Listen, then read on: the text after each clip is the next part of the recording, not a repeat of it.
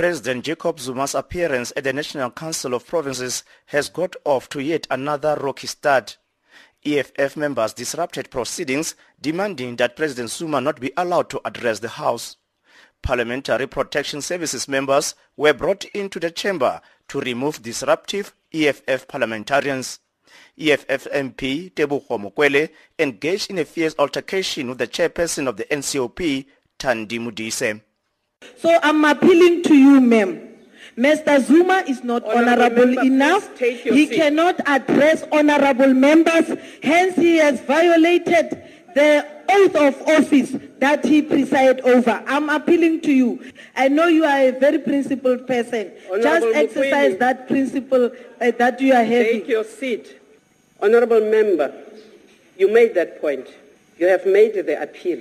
I am rejecting that appeal. The Honorable President will proceed as per the program of this House to respond to questions in this House. As expected, opposition MPs used the opportunity to quiz President Zuma about the prosecution of Finance Minister Pravin Gordhan. Gordhan has been summoned to appear in court on fraud charges after he signed off an early retirement to the value of 1.1 million rand for SARS official Ivan Pillay. There's been a groundswell of support for Gordhan ahead of his scheduled court appearance at the Pretoria Regional Court next week. President Zuma has reaffirmed cabinet decision to support Gordhan. As Cabinet, we have expressed our full support of the Minister while respecting the independence of law enforcement and prosecution authority. The support is being expressed because of the belief in the rule of law and in the fact that the Minister has not been found guilty of any crime. He is innocent until found guilty by a competent court of law, like all citizens. Pressed to clarify his position on the Gordhan matter, President Zuma said he had no legal authority to intervene in a looming court battle between the finance minister and the Hawks.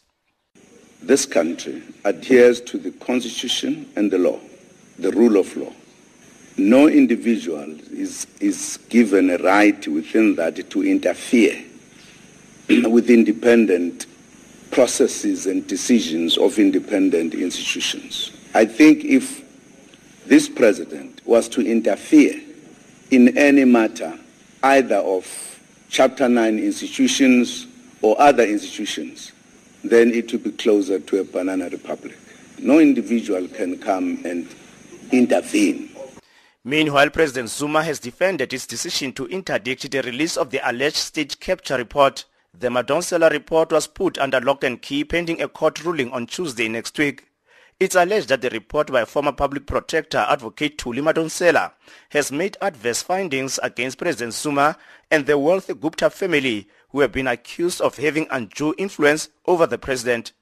The president is demanding that he be accorded an opportunity to question witnesses who made representations to Madonsela. President Zuma reiterated that he was within his rights to interdict the release of the state capture report. As a citizen of this country, I have a right, a legal right, to exercise my rights. And this is what I've done in, ter- in terms of the public protector's report.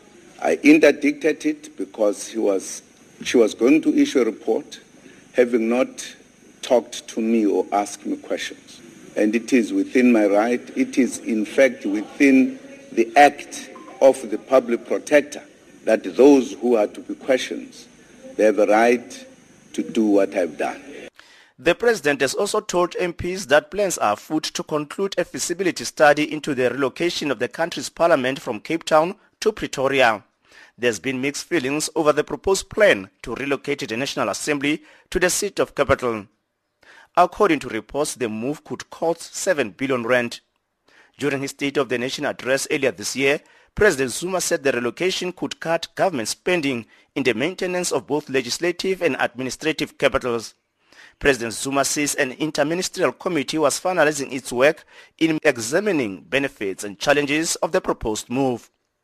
In the long term, the cost to relocate the legislative authority from Cape Town to Pretoria will be significantly less than maintaining the status quo.